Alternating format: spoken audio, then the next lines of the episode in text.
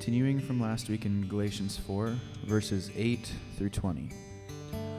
Formerly, when you did not know God, you were enslaved to those that by nature are not God's. But now that you have come to know God, or rather to be known by God, how can you turn back again to the weak and worthless elementary principles of the world, whose slaves you want to be once more? You observe days and months and seasons and years. I am afraid I may have labored over you in vain. Brothers, I entreat you, become as I am, for I also have become as you are. You did me no wrong. You know it was because of a bodily ailment that I preached the gospel to you at first. And though my condition was a trial to you, you did not scorn or despise me, but received me as an angel of God, as Christ Jesus. What then has become of your blessedness? For I testify to you that if possible, you would have gouged out your eyes and given them to me. Have I then become your enemy by telling you the truth? They make much of you, but for no good purpose. They want to shut you out that you may make much of them. It is always good to be made much of for a good purpose, and not only when I am present with you, my little children, for whom I am again in the anguish of childbirth, until Christ is formed in you. I wish I could present with you now and change my tone, for I am perplexed about you. Let's pray. God, I ask that as we hear the word today that we are just focusing on you and learning in you, God. I pray that you just uh, bless Kevin as he is preaching, God, and that we are just listening and that we can just focus on you and see what it means to be following you and looking to you. In Jesus' name. Amen. Have a seat. Welcome to Aletheia Church. Uh, my name's Kevin. I'm one of the pastors here. Appreciate you guys being here this morning. If you're a first-time visitor and didn't get one of the gifts when you came in, uh, we have a gift out there for you. It's just a little book called What is the Gospel? Um, that's what we're all about here. We're about Jesus Christ and the good news of what he's done for us. So we'd love for you to have that book and take it with you before you leave. So just stop out at the little um, Connect Center out in front of the doors. But um, did anybody notice it smelled like a diner when you came in here this morning? Yeah. Can we give Blaine and Jamie a hand? Yeah, those guys. Um, those guys. Lo- see, here's why. Here's why they're doing that, guys. Um, they love you guys, and they love you because God loves you, and so they want to serve you. And so they were here um, working hard this morning, making you guys breakfast. Um, if you want to get involved in helping do that. Um, I put some serve cards on the back tables. There's other areas where we need people to serve as well. We need more people loving on the kids that come here on Sunday morning. I, it was funny. I was talking to Derek back in the back just a minute ago, and he was saying, yeah, I could hear the noise coming from the kids' room, and I went over to kind of tell them to be quiet, and they were singing and worshiping Jesus, and so I decided that I was in the wrong, and I walked back out. And so, um, but we need more people to love on the kids, so uh, we would love for you to serve. I always say, especially, here's my plea to the young college guys in the room. If you want to be dads one day, practice on my kids, right? And church is a great opportunity to do that. Um, I would love for you to learn how to change my son Josiah's diaper. Um, I would love for you to just practice practically on what it looks like to, to love on kids. And so we would love for have you guys to, to sign up with Aletheia Junior as well. All right. So lastly, um, this Saturday night, I want to plug this one last time. I know we talked about it earlier, but I want to plug it one last time. This Saturday night, Women's Community Worship Night at um, six p.m. here at the church this Saturday night.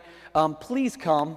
Um, the ladies have worked really, really hard on getting this night set up. It's going to be uh, led by women, for women. It's going to be a great opportunity to just worship. Um, we're going to have a guest speaker come in, um, I believe, as well, who's going to talk on some things. So um, would love for you guys to be here at six p.m. this Saturday night. Please put, put that on your calendars and please plan to be here. If you do plan on coming, there's a Facebook event, too. We would love for you guys to connect on that and just indicate that you're coming so we can make sure we have enough food for that. All right, if you have a Bible, Galatians chapter four is where we're going to be. You just heard Josh Um, reading uh, from that. And as you're turning there, I want to update you guys on a few things, mainly centered around here at Aletheia Church. So two days ago, so Friday, was the fourth anniversary of our first services here in Gainesville. So can we give God just some props for that? Um, So, so technically, we are four years old as a church, and if you are, a, if you have a four-year-old, like I have had a four-year-old in the past,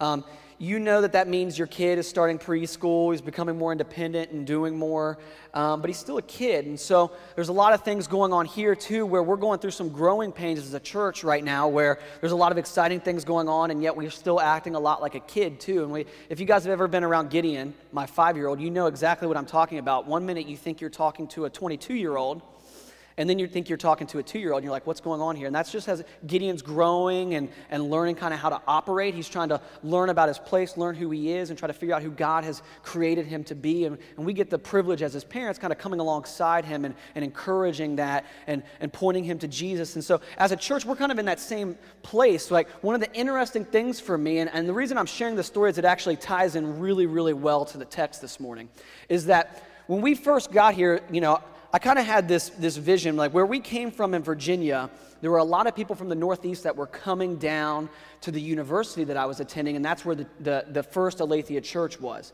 And so what was happening is the, the Northeast is a, a very, very different culture from the South, very different. And most people, if you would start talking to them about spiritual things, they would be like, oh, you know, grandma, I think, was Catholic, but, you know, I really have no idea what's going on. And so a lot of our opportunities to, to witness and share the gospel with people in Virginia came with people that really had no expectations of church, no expectations of God. They had no clue who Jesus really was. They maybe knew a few things about him from pop culture or from The Simpsons, but that was about it.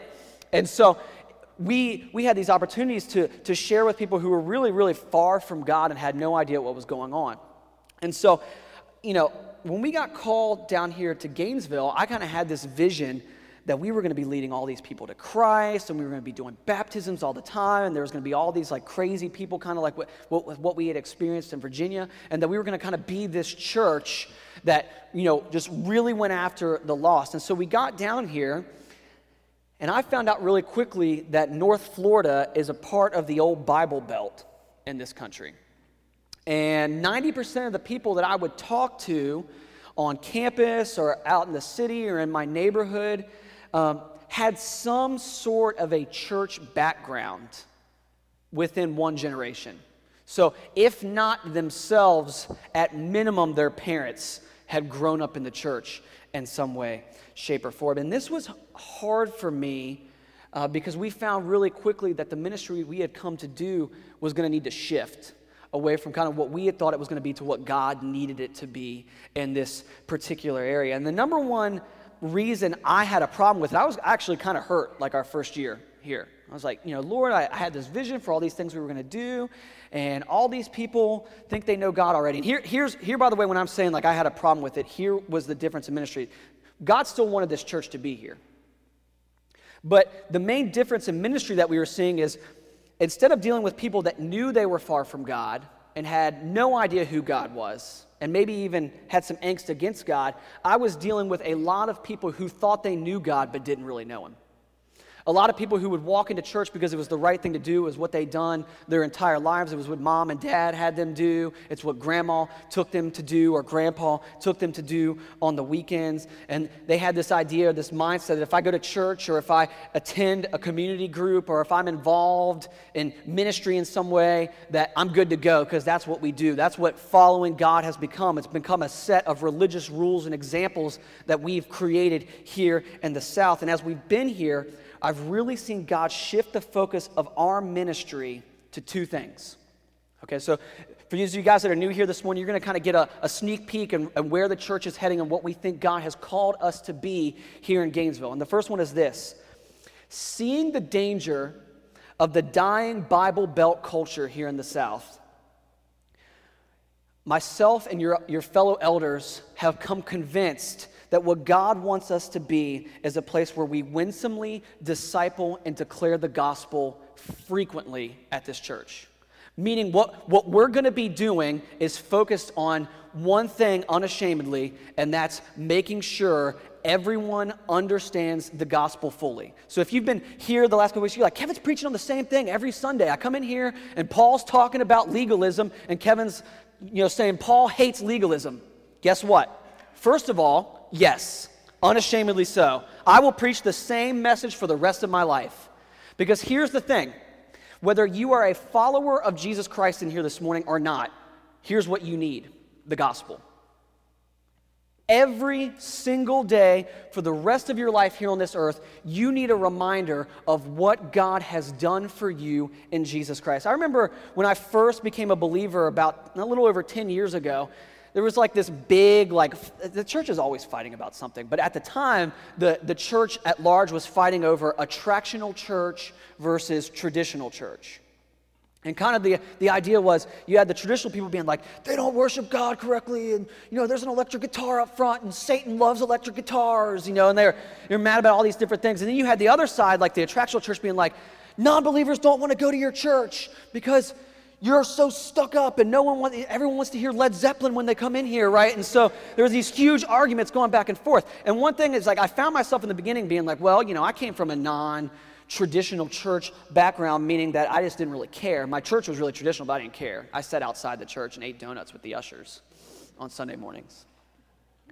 So when I got to church and kind of like experienced kind of a new way to do church, I thought, oh man, this attractional model is really great. And so like at, at the beginning, I was like, yeah, those traditional people, they're evil, right? Like, you know, they, they, they're stuck in their traditions. And here's what I've kind of come to find out. God doesn't care if you have a harp, an organ, or what you're doing as far as worship. Here's what God's worried about. He's worried about you honoring and glorifying Him. And more importantly, and here's where I think both sides of that argument ten years ago were, were confused. Because their argument as far as like what was supposed to be happening from the pulpit was, what the attractional church said, we need evangelistic messages. And the traditional church was saying, we need to be building up our disciples by preaching the word. Here is the right answer to what you're supposed to be doing. You need to be preaching the gospel. Because both Christians and non-Christians alike need the same thing. They need a reminder of what God has done for them in Christ. And so unashamedly here, if you if you call Aletheia your home for as long as you're in Gainesville, here's what you're going to get. You're going to get a heavy dose of the gospel.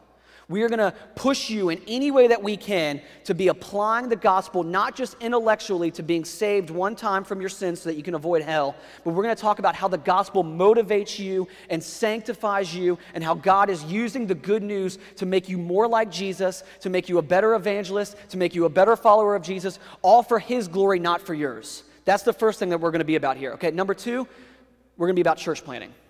We're going to be all about seeing Jesus start more churches that are gospel-centered. That's that's unashamedly what we're going to do. And and that, that is why we joined an organization like Acts twenty-nine last summer, which is their, their primary mission statement is all about planting churches both stateside and globally. It's why that we support church plants that have started in College Park, Maryland. We're supporting a church that's starting this summer in um State College, Pennsylvania, home of Penn State. And then, as you guys know, because we've been talking about it extensively, our primary church, that's our daughter church in Barranquilla, Columbia, La Alumbra, we are all about what God is doing. And there's more churches. Your, your elders are constantly praying and connecting with other people who are planting churches both stateside and globally, and we're praying about how we can get involved with those. And so here's another thing that's gonna, you're going to start noticing here in your time here, especially I'm talking to the students here. You guys are uniquely positioned at this stage of your life, okay? I I can't just go to China tomorrow. I've got two kids, one of them with, with a, a fairly serious medical condition. Some of you college students, though, you're going to graduate here in like two or three uh, months, right? And some of the, some of you seniors are like, oh, what do I do, right? It's okay. Right, here's, here's what we're going to start encouraging you guys to do. I want you guys to start praying about and thinking about what can I do for the first two years after I graduate from college to maximize my time and my energy to make much of God. That might mean to go on international missions. That might mean to stay here in Gainesville and be a part of what's going on here at Aletheia to equip, disciple, and train and encourage people in the gospel. And it might mean if you're an accountant, nurse, doctor, dentist, F Y C S, I think that's like eighty-five percent of you guys in here. Whatever whatever your major is, whatever God wants you to do, all the people who are non-F Y C S majors are laughing at you guys right now. I'm really sorry. Right, it's okay. I had the equivalent of that major at my university too. It's okay. Okay, whatever it is that you have gone to get your degree for, there are church plants starting in major cities all over this country. We want to connect you with those pastors, and we want to ask you, will you give them two years? Will you go be a part of a church plant team somewhere else, doing your job, being a faithful witness in that city? That's what we're all about here this morning. And here, here's the crazy thing. As we've been seeing God kind of change and transform that original vision of what we thought this was going to be, the elders and I are convinced that we are moving in the direction that God wants this church to be moving in, right? Both with what you guys are doing and the way that you're growing in Christ and your love for Jesus, but also really in reality with what the church is supposed to be as an organization moving forward. And so the interesting thing is, as I'm talking about this this morning, there's there's been a lot of growing pains in the midst of that for us here at this church. There's been a lot of growing pains. There's been people that have hated me and screamed at me on their way out the door. There's been people that talked about how much they love this church, and then two weeks later were telling people how much they hated this church. And there were people that were loving God on mission and then walked away from their faith. There's been a lot of growing pains. And in reality, that is exactly what Paul is dealing with in the book of Galatians. He's dealing with a church that's going through a huge time of tension and transition, and really what he's trying to do is reset the D N A and the culture of that church to be centered around Jesus and not something else, to be centered around the mission of the gospel. And so here's what we're going to do. Let's look at the text, and then here's here's my warning to you guys this morning. And I have I have lost sleep over this sermon this week, just to let you guys know.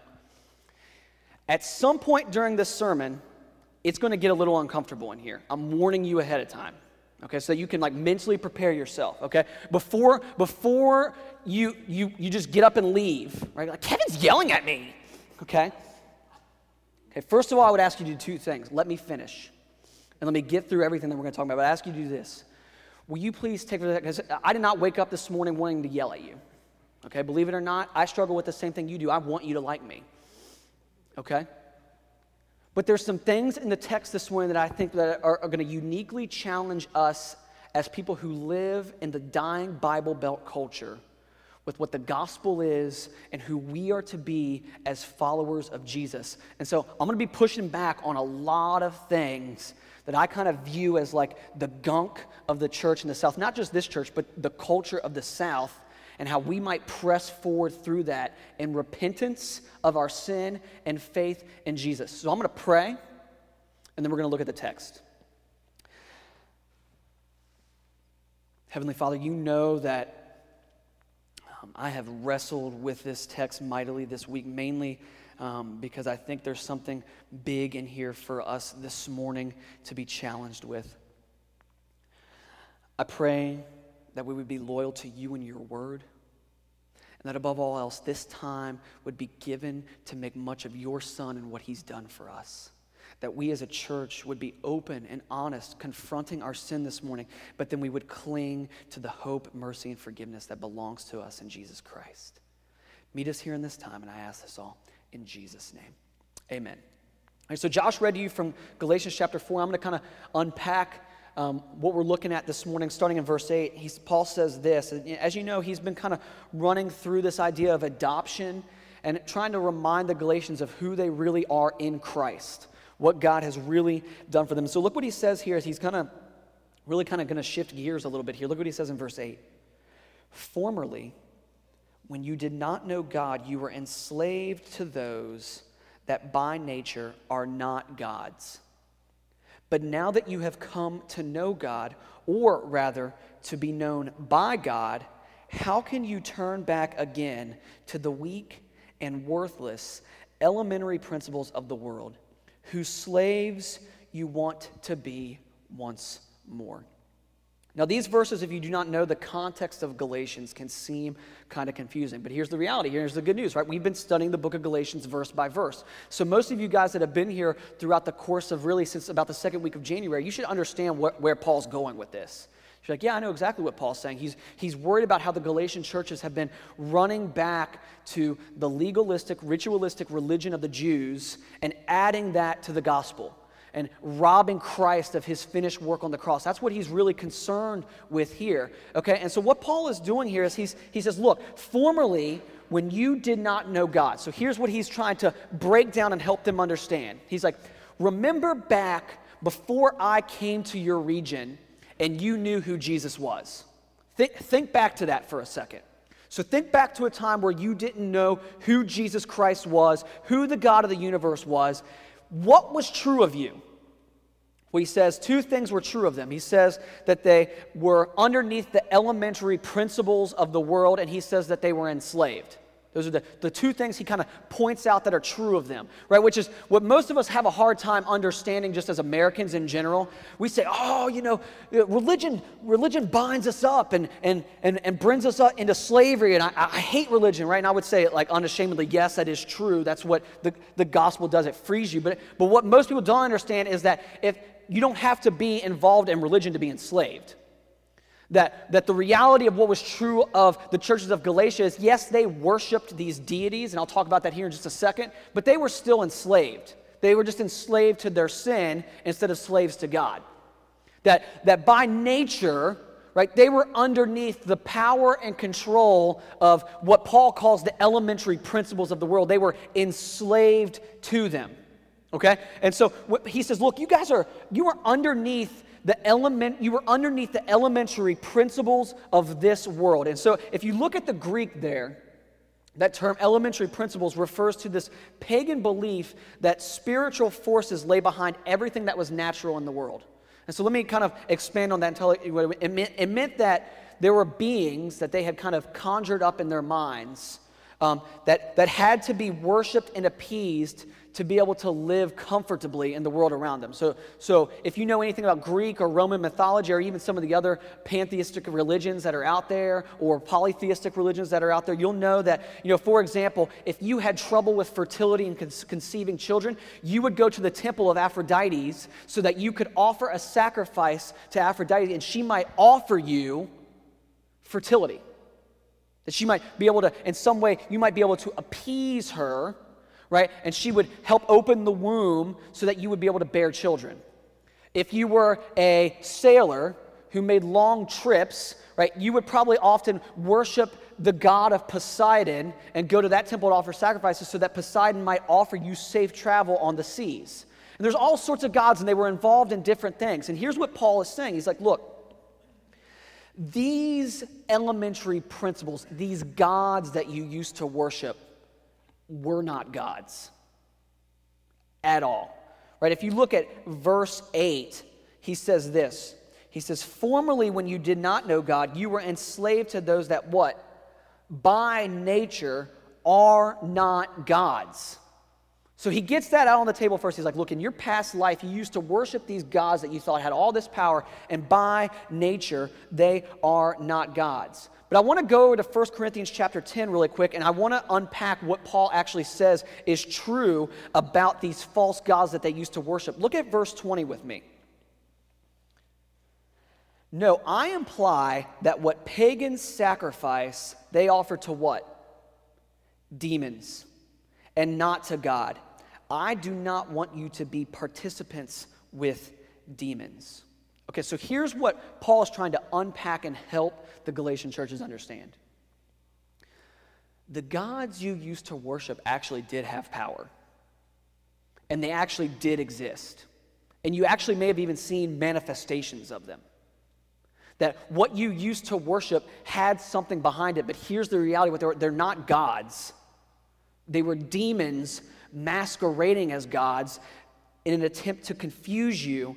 But, and here's the here's the clincher, they are not the all-powerful, sovereign God of the universe.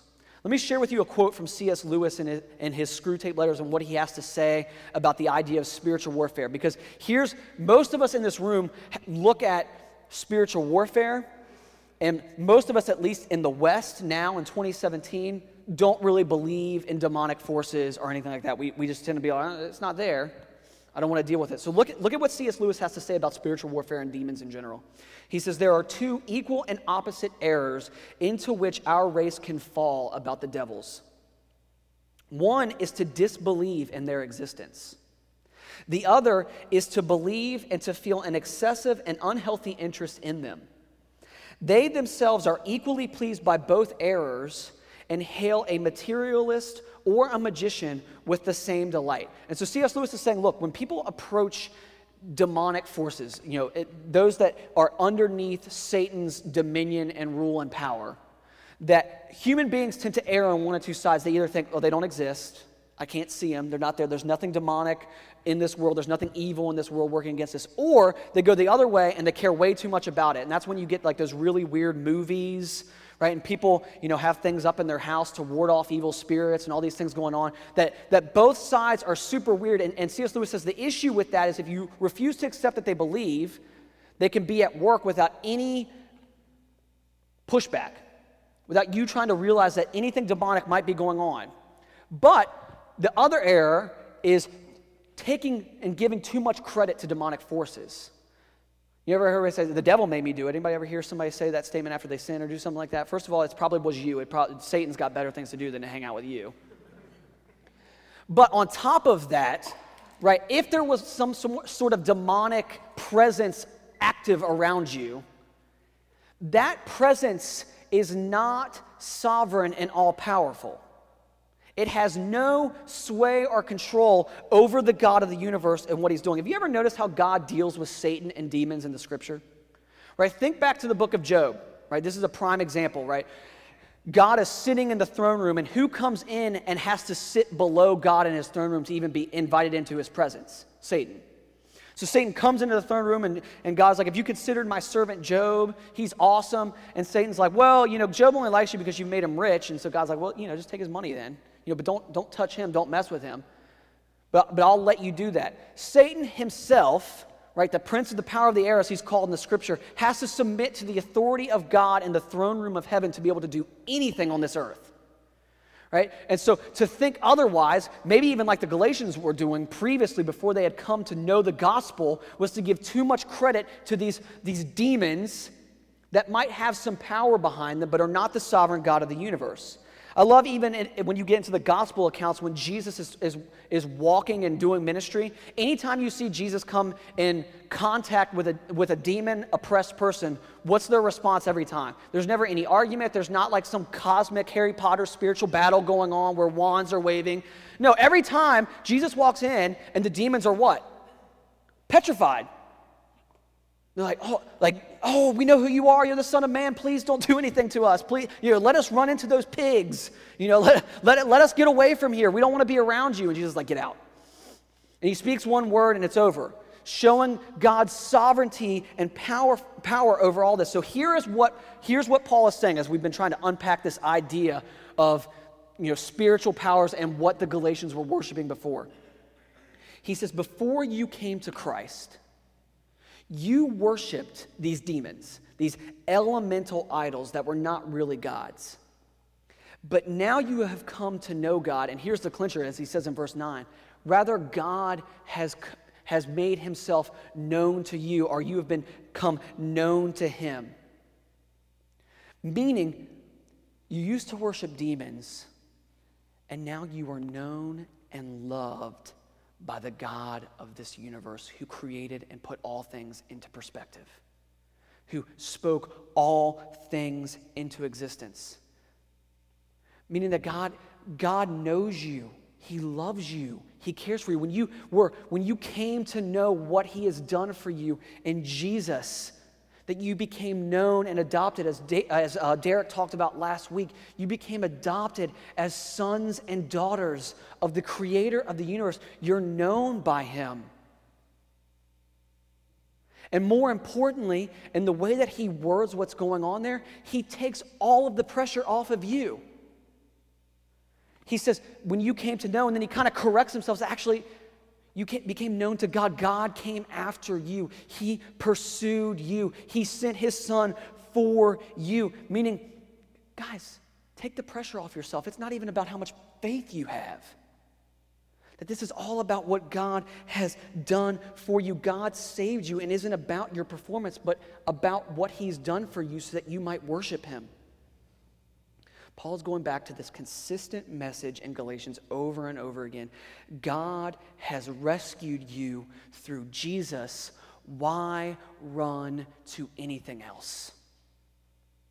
You heard the gospel, the good news that you were sinners, alienated, rebellious towards God because of your sin. But because of what God has done for us in Christ, he sent his only son to come and be a substitution, to take on the penalty of your sin, to satisfy the wrath of the Father for our rebellion. And in satisfying that rebellion, that penalty that we were all underneath because of sin, Jesus gave us his righteousness, his good standing before the Father, so that when the Father looks at you, if you are a follower of Jesus, he doesn't see you, he sees Jesus.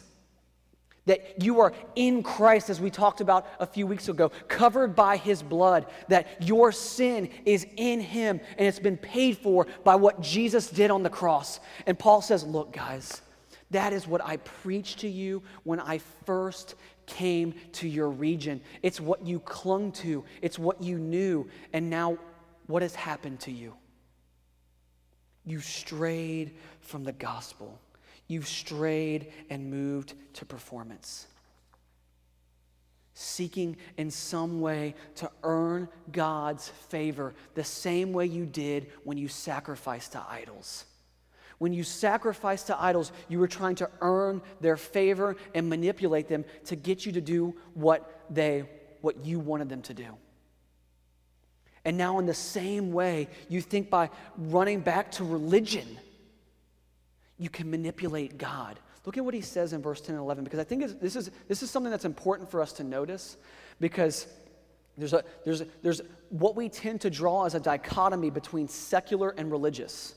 And it's really what you would see here if you didn't understand the context of what's going on in Galatians, because in these first two verses that we've seen, it's this idea of secular pagan religion that Paul is calling out in the Galatian churches. But look at what he says in verse ten. You observe days and months and seasons and years. I am afraid I may have labored, labored over you in vain. Anyone find verse ten to be kind of strange in the context of what he was just talking about? He just got done saying, hey, when you guys didn't know the gospel, you worshiped demons.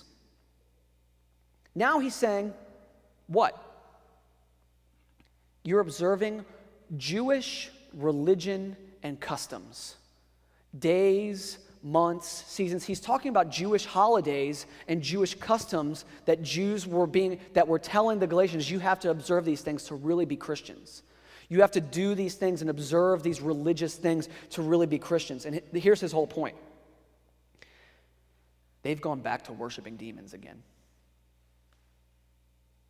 But instead of them being pagan gods, they're false deities that they've put underneath these religious rules and idols underneath Jewish religion. That they think in some way that they'll find their justification, and in some way that God will love them more and they'll be closer to him because they can observe, God, uh, observe and worship God by doing these things. That by running to religion, something that we would consider right and good, especially in the South, that we're doing the right thing, that we're on the right plane, that we're heading in the right direction. And Paul says, look, you're running to religion. It's no different than, than sacrificing to pagan idols and demons. There's no difference. He actually puts them in the same paragraph and puts them on the same playing field. And guess what? He's frightened for them. All right, look at what he says in verse eleven. I am afraid I may have labored in vain for you. He's petrified about the direction that they're heading in. So here's how I see this playing out in, in, in our church, and really in reality, not just our church, but, but in our city and in the South, and a lot of the issues that, that really in reality we're even seeing as generational differences in this country right now. And it's this this idea, because here's the reality. Let me let me start with this. How many of you came in here this morning saying, I want to worship a demon? Okay, no hands. That's good. Okay, good start. Right? No one no one got up this morning and was like, yeah, I feel like I'm worshiping a demon this morning. I'm going to go to Aletheia. Right? I would say, one, you've come to the wrong place. But go with me to Romans chapter fourteen. Because look at, look at what Paul says here. In Romans fourteen, he says, one person esteems one day as better than another, while another esteems all days alike. Each one should be fully convinced in his own mind. The one who observes the day observes it in what?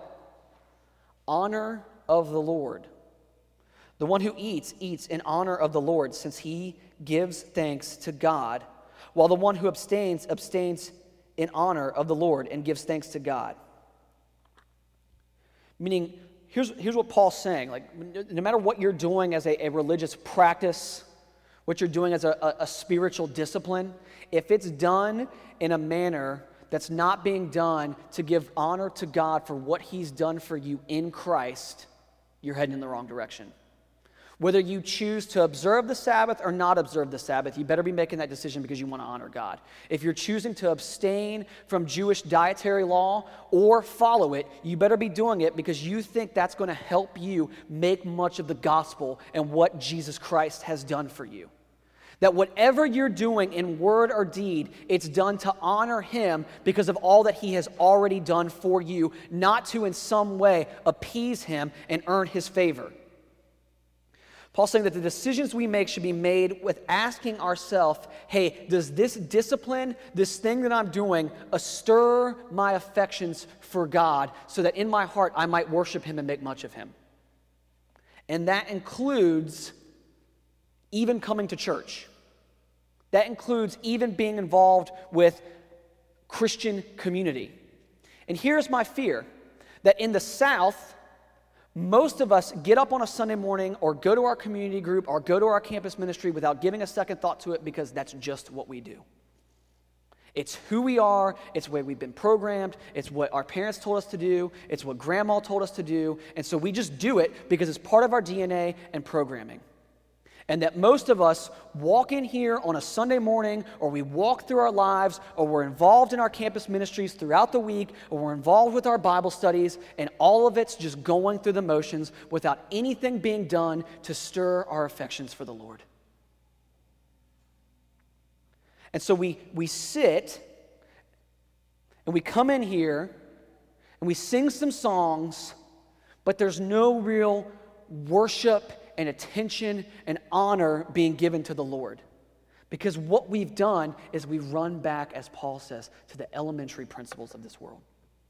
Some of you guys are sitting here like, I don't really agree with you, Kevin. Like, I don't, I, that's not why I come here. Guys, I'm telling you that it may not be you, but the culture that you're sitting in, this is the reality. Right? We're, we're, we're a month away from Easter. Here's what has been true of this church on Easter Sunday every year since we've been here. We do not rise or drop in attendance that week. But most of you guys are students in here. You're not here on Easter Sunday. You go back home because mom and grandma want you to dress up and you do your little Easter egg hunt with mom or whatever else that you do. You know, make mom happy for that weekend, right? But we don't drop in attendance because we have a bunch of people that show up here on that one Sunday a year because they live in the South, and what do you do on Easter Sunday? You go to church. That's what you do. Right? It's, it's programmed into the culture of what's going on, what's going on here. And hear me on this, right? Because I, I think like a, something that might happen here is you're hearing me and you're like, well, Kevin's saying church community is bad. He's saying I shouldn't come here if I'm not coming with the proper motivation. It's not what I'm saying. What I'm saying is it is a heart issue for you if you are walking in here due to religious obedience and not understanding the weight and the magnitude of what Christ has done for you. Church community is good, but if you come to church simply because it's the right thing to do, you're sorely missing out on what God has created the church to be. God has designed his church to be a place where you get together with other like-minded people and get reminded of the beauty of what God has done for you. You get to be reminded of who you really are and how God, in the midst of knowing who you really are, sent his only son to die for you and redeem and rescue you. That's the whole reason the church exists.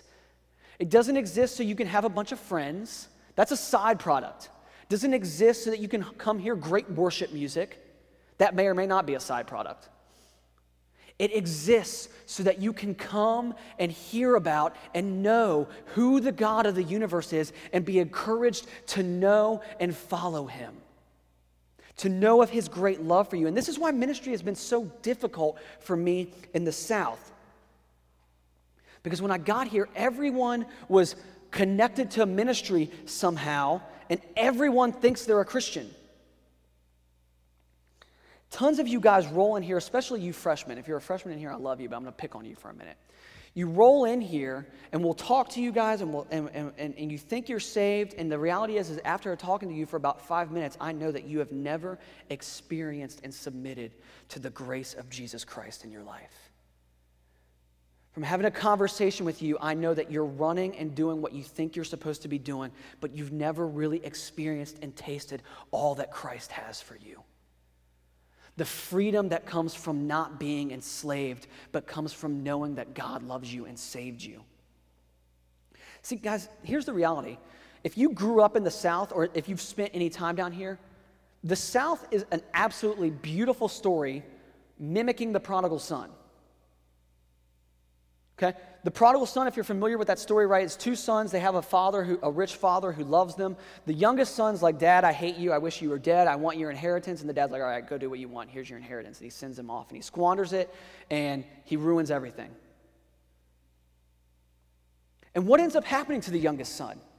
As he goes through that story, he realizes his own wickedness. He realizes that he's denied his father. He realizes that his father loved him, and yet he denied that love. And he's like, you know what? I'll go back and just be a servant for my father, because being a servant for my father is better than seeking my own lifestyle and what I'm doing. And he goes back home to the father, and what does the father do? The father meets him, hugs him, rejoices with him, and throws a party for him. Because here's the reality. The youngest son knew, I, I don't know my dad. I don't know how much my dad loves me.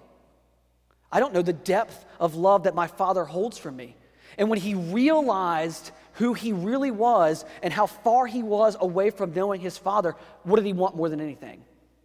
He wanted dad. It's the one thing he wanted.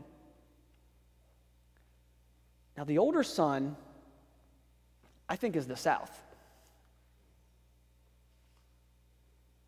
Oh, God wants me to do this? He wants me to be religious? He wants me to follow after him and do these things? All right. I got this. I can do this.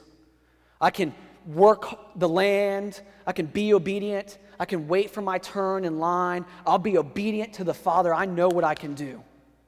I can sit around and I can work. I can go to church. I can join community group. I can be in youth group. I can do evangelism. I can do all these religious things. And you've got this checklist of things that you're constantly checking off. Being like, I honored the Father today. I honored the Father today. I did it. I did it. I did it. You know what's fascinating about the end of that, that parable that Jesus shares, though? Who ends up going to the party and who stays outside of it? The younger son goes into the party knowing that he's only invited because of his father. The older son sits outside angry at the father because he's done all of these things, but he still doesn't know his dad loves him because he thinks he has to earn his dad's love. Even at the end of that story when he says, Dad, I've I've obeyed you, I've followed you, I've loved you, I've done all the religious things I'm supposed to do, and my brother squanders everything, and yet you invite him right back in as if nothing. And what does the father say? Son, it's not that you do all those things why I love you. I love you why? Because I love you. All that I have is yours. I've always loved you. And yet the older son is angry and bitter over all that is going on. And the primary thing I see in our culture in the South is that we know the rules, we know the regulations, but we're walking around bitter and enslaved because we haven't embraced the love of God for us in Christ, but instead we embrace a cheap counterfeit of it in the, the religious drudgery of rules and Christian culture in the South. And it is a bitter poison that kills. And guys, I see it in a lot of you. Here's where I said it was going to get hard. Right? People come out. I, I, there, by the way, there is nothing in this church that I don't know about that, that, that happens. Trust me. But people come to me and they're like, you know, why, why won't God let me sleep with my girlfriend? It's so hard. Your, your dad loves you. Do you think he would give you a rule and place something on you to enslave you and make things worse for you? He created the universe. He probably knows a thing or two about the way this place operates and how you operate. right? And yet you're bitter. You see the rule and you're trying your hardest to keep it, but you're bitter about it the entire time. There's no loving submission. You're angry about it. I, I see it when you come and, and ask me the questions. Why does God want me to share my faith? Don't you think it's amazing what Jesus has done for you? Evangelism is not some sort of ritualistic rule that you have to keep. It comes out of the overflow of knowing that Dad loves you. And you want to tell everybody about how great Dad is. Right? I see it, I see it in this. Why does God allow me to suffer? You know, why can't I hold down a job? Right? Why, why, why did I make this mistake and this happened to me? Why is God allowing me to suffer? Because believe it or not, the universe is not centered around you having a comfortable life. That's the American dream. It's not the gospel. It's the southern religious crap that you've been fed over and over again, but it is not the gospel. Right? You come to me and ask questions like, why won't God give me this job? Or why won't why can't this relationship go well? Or why is why am I in such a hard class right now? Or why can't I get through my major? And everything is like, well, I've done what I'm supposed to do. I come to church. I'm involved in a community group. I serve at church. I serve in my campus ministry. I tell people about Jesus. Why isn't God giving me what I want? You want to know why? Because God is not a genie in a bottle to give you what you want. What you're seeking is a cheap counterfeit version of the pagan gods that they used to worship. You think God's Poseidon. You think he's Aphrodite. Well, if I do everything I'm supposed to do in religion, then God will come along and open the womb of my wife. If I do what I'm supposed to do, Jackie and I struggle with this all the time. We've prayed and prayed that God would take away Josiah's epilepsy. And there are seasons where we despair because we know we're doing what we're supposed to be do- we're supposed to be doing, and yet he continues to suffer. Right? It's where we believe the lie that if we perform and do, God will respond to us. And nowhere in the scripture can you find that. Because God is not for you, he is for God. And, th- and some of you guys are like, oh, I don't worship him. Guys, the best news you can walk out of here with this morning is knowing that God is for him and not for you. Because if God is for you, you screw it up all the time. If it was about you, look, look at, look at our country right now. It's a dumpster fire. Sorry, if you love our current president, that's fine. I don't care what political spectrum you sit on. The country is a train wreck right now. We can't decide anything about healthcare. We can't decide what's good. No one can make a decision on what is life and what a life isn't. We can't fix education. We can't fix the environment. We can't do anything right. And yet we continue to think the answer to all of our problems is who? Us. We created them in the first place. And as we sit here and we look at what God is saying, he's like, look, the problem is that you want to run to you or cheap imitations of me, and I will not play second fiddle to anything. The reason why you struggle, even in the midst of good, godly church community, is because you are worshiping the thing and serving religious idols in order to try to manipulate the God of the universe, and he cannot and will not be manipulated. People ask me all the time how the church is doing, and, and here's what they want to know. They want to know how many people are at your, attending your church and how many people are getting saved, and most of the time I'm like, I don't really know the answer to that question. I don't know how to answer that question for you. And they're like, well, what do you mean? Like, how many baptisms have we had? I don't know. Here's how many we've had in the last year, but that's not a good indication of what God's doing in the hearts and minds of people in our church. Because here's the reality. As I said earlier, a lot of you guys walk in here thinking you're saved, and you're not. But you're so indoctrinated into church culture that I see you over the course of your time here actually fall in love with Jesus and what he's done here. And it's a natural progression and transition for you, instead of like me, where God pulled me out of craziness, where I was trying to kill myself practically, to where I have this aha moment. So I tell people all the time, and we're just down there faithfully discipling people and pointing people to Jesus because he is the hero of the story. And Paul sees the pagan church he planted embrace the gospel, embrace Christ, embrace the love of the Father, turning to religion, turning to wanting to observe and perform out of obligation and duty, and forget what Christ has done for them. That's why he's writing this letter in the first place. He sees them running back, maybe in a different way, but running back to the very thing they were saved from. Guys, here's my fear. Here's my fear for us as a church, is that you would spend time here, you would get involved here, that you would get plugged in here, that you get plugged into a campus ministry, or you would be involved with some other group in this city. And the more that you're involved in it, the more you stir up your affections for performing and doing and obeying, and not for God and what he's done for you. You would be more concerned about keeping the rules and doing things than you would be concerned about Jesus Christ and what he's done for you. Look at look at Paul's response to all this. He basically just calls them out and says, look, you're still worshiping demons if you go back to the law. That's what he says. Look at what he says in verse twelve.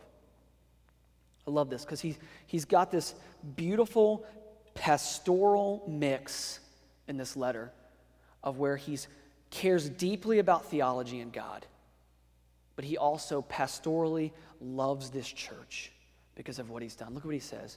He says, brothers, I entreat you, become as I am, for I also have become as you are. You did me no wrong. You know it was because of a bodily ailment that I preached the gospel to you at first. And though and through my, and though my condition was a trial to you, you did not scorn or despise me, but received me as an angel of God, as Christ Jesus. What then has become of your blessedness? For, be, for I testify to you that if possible, you would have gouged out your eyes and given them to me. Here's what Paul's saying there real quick. I want to stop.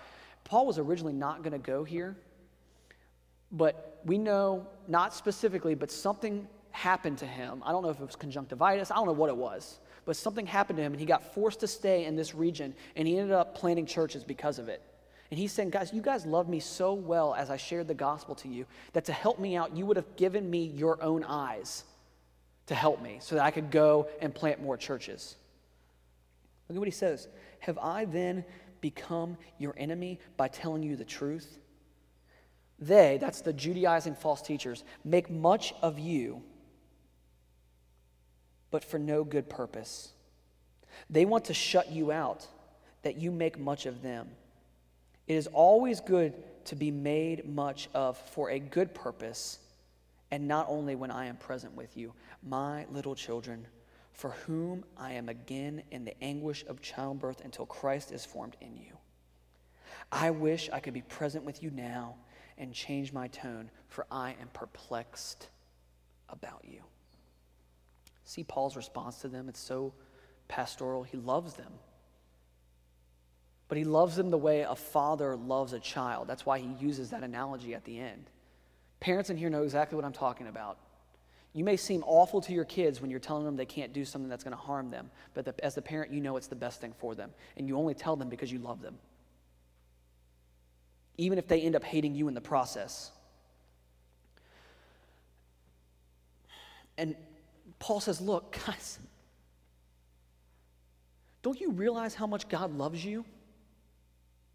I didn't even want to come preach to you, which in many ways is the way I feel about living in Gainesville. Some of you guys know our story.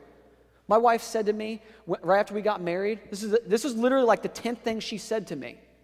Please don't make me move to Florida.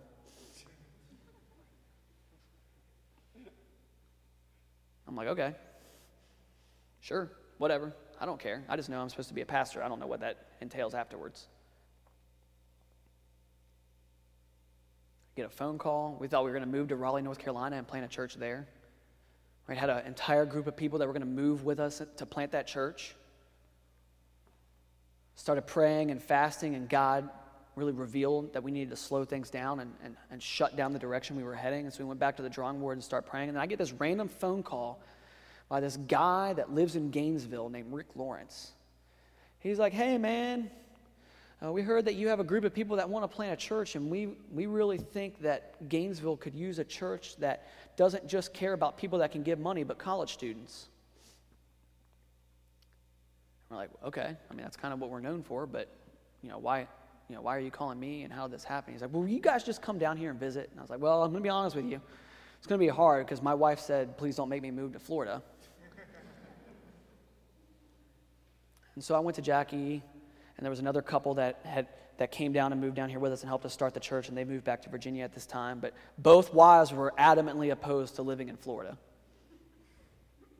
We get down here and we're walking around and we're meeting people on campus and we're meeting people in downtown Gainesville, and we had a meeting with a a local guy who would help pastors get churches started in the area, and we're meeting with them. And we get back to Tampa that night, and we're sitting down praying, and both wives look at us and say, God wants us here. God wants us to be here. Not happy about it, but God wants us to be here. That's where we're supposed to be. I can tell you since then that my my wife's heart towards the city has drastically changed. She loves you guys the same way I do. She loves the city. She loves being here. We love that we get to raise our kids here. But we didn't even think we were going to be here. We didn't want to be here.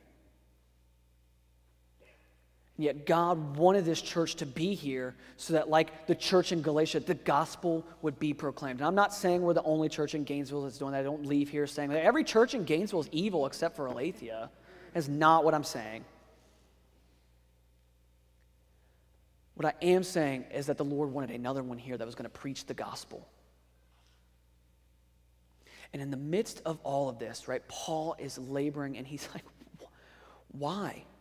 He's so confused. He's like, guys, what did I preach to you while I was there? I preached to you Christ crucified. That was it. And guys, if I'm being brutally honest with you as your pastor, you can ask my wife. There are days where I come back from meeting with somebody or doing something, and I look at her and I'm like, what have I been doing for the last four years? What, have, have I labored in vain? We, we preach the gospel weekly from the pulpit. Our community groups, the, the name of our community group is the Gospel-Centered Community. Right? Se- seeking to be centered around what Christ has done for us, and we're all studying the same thing. Right? If we play music up here on a Sunday morning that's not centered around Jesus and what he's done, I, I talk to Charles, I'm like, dude, get rid of that song. I don't like it.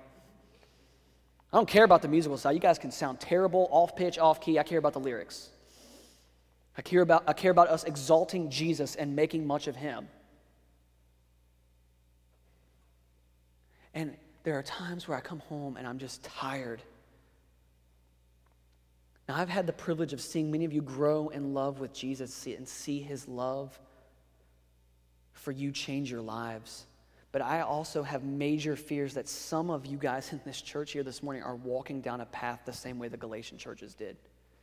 You've been here for a while, you've experienced what goes on here in the beginning, and then you run to what you know, which is the Bible Belt.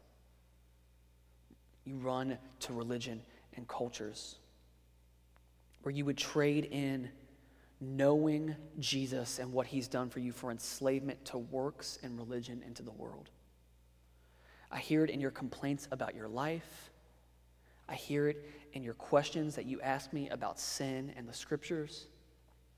I even hear it in your complaints about this church and the way this church fails you constantly. Guys, if you are looking for a perfect church, you're not going to find it. This is you're in the wrong place because you're here, because I'm here. We're all sinners. There's no promises in the scriptures that the, that the perfect church exists except in the book of Revelation. And guess what's happened at that point? We're literally standing in front of Jesus twenty-four seven, meaning you don't have a sinful pastor leading you any longer. You don't have sinful elders leading you any longer. You have your Savior and God the Father before you at all times so that you might worship them in spirit and in truth and see them for what they've done. But while we're here, we're going to make mistakes. It's going to be messy. I'm not upset about your questions. I'm upset about the fact that those questions are indicative of a deeper heart issue, that you're worshiping something else. So here's how we're going to end our time this morning, guys. I got a list of things that I see of ways that you and myself, as I shared with you earlier about Jackie and I struggle with Josiah's epilepsy. I got a list of things for you to think through and process through on ways that I see us enslaving ourselves to the poison of religion instead of the freedom in Christ that we are given. And here's what I want you to do. If you take notes, write them down. If not, just listen and reflect. But honestly, examine yourself. Do I find myself in any of these categories that Kevin is mentioning? And guys, by the way, this is not an exhaustive list. But here's some things that I, I, I think, especially being in the South, things that we struggle with. If you find these things to be true of you, walk in repentance and faith towards God. All right, first one. You want to be served instead of serving others. Okay?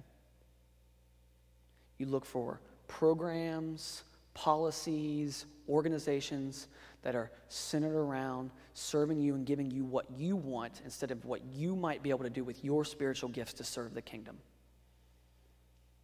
Right? I find this consistently in people that complain about certain things we don't have here as a church. Number one, we don't have any money. So the program you want, we can't do. Number two, if you want to see us do something like that, it might just mean that God wants you to lead it and do it. But here's the pushback I often get. Well, I, I've seen that done really well, and it works really well in ministry, and I've seen it go really, really well. Here's what you're communicating to me. You want us to serve you, but you don't want to be a part of the solution. It's consumeristic, self-worship, religion. Okay, number two. You have a ton of ideas on how to fix issues, but you don't want to participate. You're really good at seeing problems, but not being very good at part of the, about being part of the solution. And guys, I'm not just, by the way, I am preaching for whatever ministry you are a part of primarily. It doesn't have to just be this church. But you can see the faults in a religion, but you don't want to be a part of the solution. Oh, I see all these terrible things that are going on with my campus ministry. You know, the Bible leader, study leaders are really weak, or my Bible study leader is not very good. I've, I've had people come up to me like, ah, I haven't been going to my community group anymore. I'm like, were you involved in a Aletheia one? No, but they want to be a member of the church. And one of the covenant membership requirements of our church is that you're plugged into a community group somewhere where you're known and accountable to people. I'm like, well, why aren't you going to your community group? Well, my Bible study leader is not very good. Well, first of all, that's rude. Let's start there. You're rude. Okay? Now that we've gotten that out of the way, what are you doing to help? What do you mean? I just stopped going.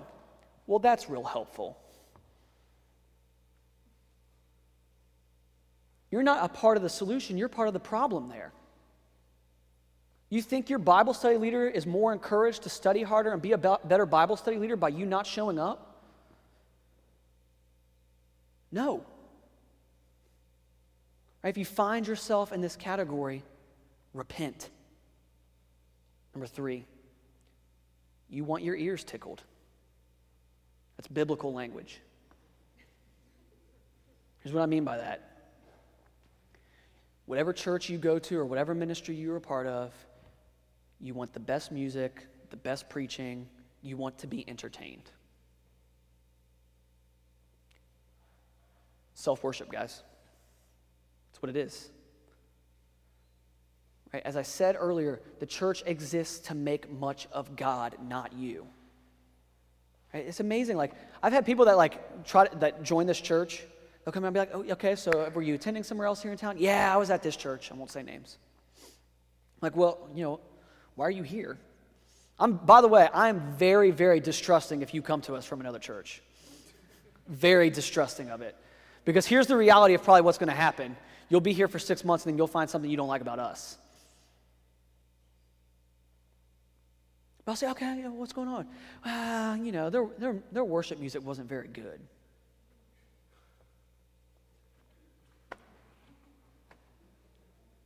Is that in first you, second chapter, third verse?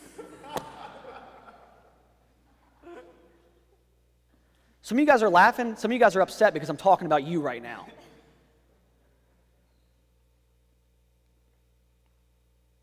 Oh, the preacher, you know, he just, he wasn't very good. You know, he, I like you, Kevin. You're animated. Well, I have A D H D. It has nothing to do about me as a public speaker. I can't stop moving.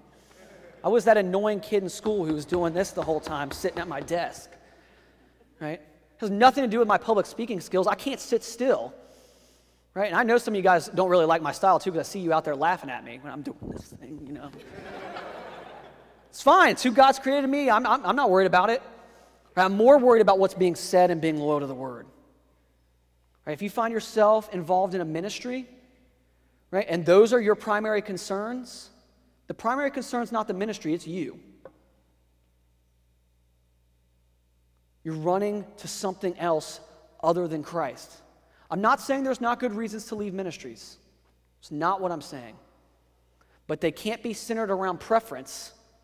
They need to be centered around worship and mission and you identifying with the mission of the church that you're involved with or the ministry that you're involved with. Number four. You want and scream for authentic community, but then you won't invest the time it takes to get there.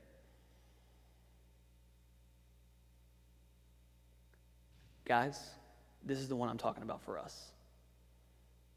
Okay? Some of you guys saw what I retweeted. My good friend Matt Smethers, who works for the Gospel Coalition, was involved with campus ministry with him at J M U. He's the senior editor for the Gospel Coalition. He, he tweeted out the other day, college relationships, microwave. Friendships and relationships after college, crock pot. And then someone else replied afterwards, relationships after children, drive through. The parents laughed. No, none of you, none of you non-parents have any idea what I'm talking about right now. Here's what he's saying. Some of you guys are like, I don't understand why I can't really connect with anybody at the church, but I do like I connect so well with my campus ministry. Guys, your campus ministry is easy to connect with because everyone, for the most part, is like you. They're in college, they're in a similar age range as you, and they have similar, similar struggles and views on life right now. You walk into this church, we have parents, kids, homeless people, working people, adults, and when Lanny and his sweet wife Carol come up here from Ocala, two eighty-year-old retirees that dress in cowboy gear. Takes a little bit more work to work through that because not everyone's the same. Here's the reality, though. When we get to heaven one day, you're not going to just be with college students. You're not just going to be with young singles. You're not just going to be with families and parents that are just like you. Do the hard work of working through this stuff and trying to figure out how you can relate to one another in your common love for Christ. But so much of what I hear is, I, I just want authentic community. It takes work. We want that too, but it takes work and it takes time. You can't show up at an Ultimate Frisbee event and be best friends with someone who's thirty years older than you. It's not that easy. Might work in college. I'm here to tell you right now, for some of you guys that graduate here in a couple weeks, that ends. But the church is beautiful, getting to see what God does in different life stages and different people's lives. Here's the last one. You want to see the church doing the work of evangelism, serving, and making much of God, but you don't want to invest in it yourself. You want to show up, you want to get fed, and then you want to leave. The church is not a building. It's not a place. It's not this really cool cross that we have behind me in this window, even though if I asked most of you to draw a church, you'd probably draw something similar to that because most of you guys are from the South. The word church in the Greek is the Greek word ekklesia, which means a called out group of people who are like-minded on mission together. That means, by definition, the church is you. And here's how the church is supposed to operate. In, in Philippians chapter four, it says that God gives us prophets, evangelists, teachers, and all sorts of other people for the equipping of the saints, which is you as believers, for the work of the ministry. Meaning that church, by its definition, is supposed to be all of us in it together, trying to figure this thing out and work it out together. I could go on and on with things I see in the South. Right? You want a certain program, you want us to do certain things, but, he, but I'm going to stop. Some of you guys are sitting down there right now and you're convicted. Some of you guys are mad at me. Some of you guys say, how dare he say this?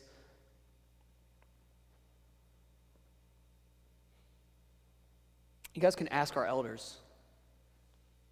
And I messaged them earlier in the week and said, guys, I'm I'm really struggling with this sermon this week. Because all I can see as I'm preparing for it is that, that God is pointing out some really real deficiencies in our culture and in the life of our church. And I'm celebrating four years here, and yet I feel like I'm having to knuckle down and, and, and say some hard things. And they're like, remember why we do what we do, which is to make much of Jesus. And so that's how I'm going to finish, guys. Here's the reality and the beauty of being gospel-centered. I've just spent fifteen minutes. I don't think I yelled at you, but if I did, you can come tell me later that you were hurt, and I'll apologize to you. But I've just spent fifteen minutes talking about all the deficiencies I see in us as people. Here's the beautiful thing about being gospel-centered. Because if we want a gospel-centered church, here's what we would do next. I would sit up here, and I would bring out a whiteboard, and I would start writing all the things I want you guys to start doing.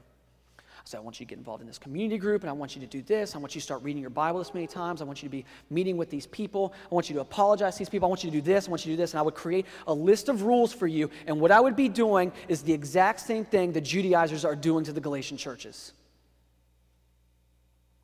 Here's what I'm going to ask you to do instead.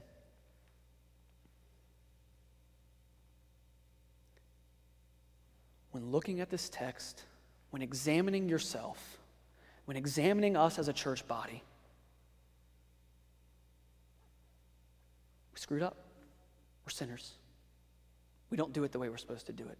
I complain about things I'm not supposed to complain about. We complain about things we're not supposed to complain about. I'm mad at him. I'm mad at her. I'm disappointed in this. I'm upset with that. I'm doing all these things, and God's not showing up in my life. Whatever it is that you're struggling with, Whatever it is, wherever you saw yourself in there, if you're like me, you saw yourself under all of them in some way, shape, or form.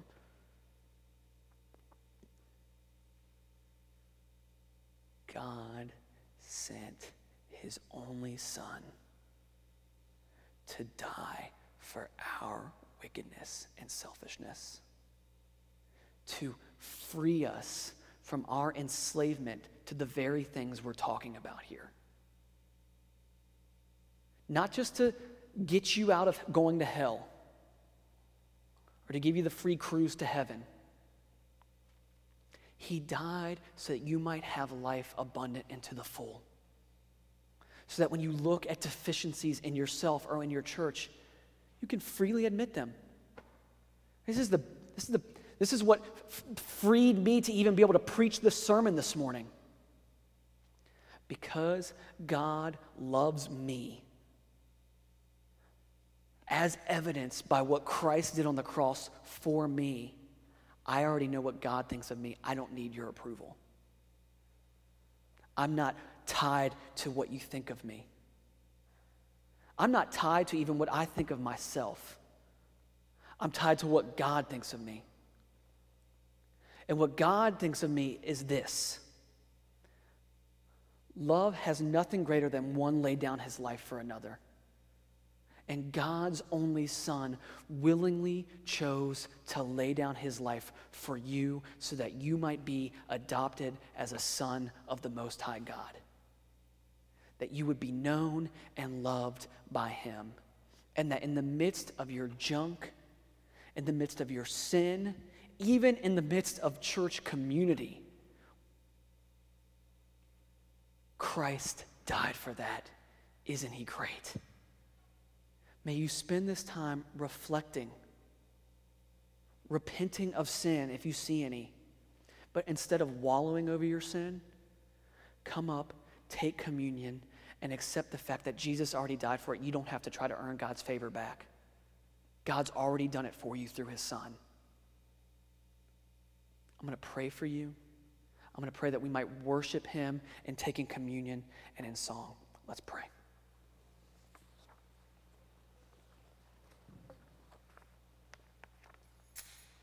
God, what grace and mercy you show towards us that we are so undeserving of. As we sit and reflect honestly and openly about who we are and our deficiencies, Lord, my, my own heart cries out, woe is me.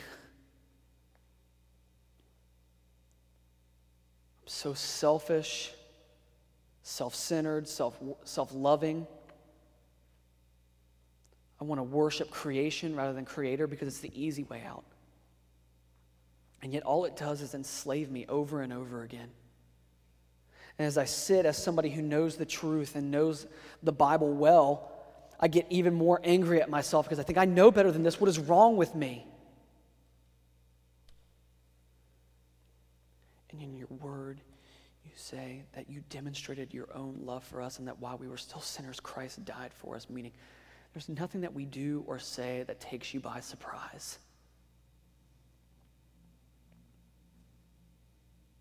Father, forgive me.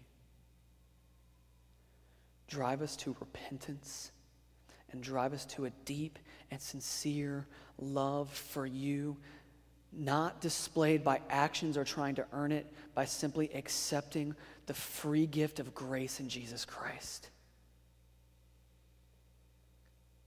Father, may we be marked daily by a sincere love for you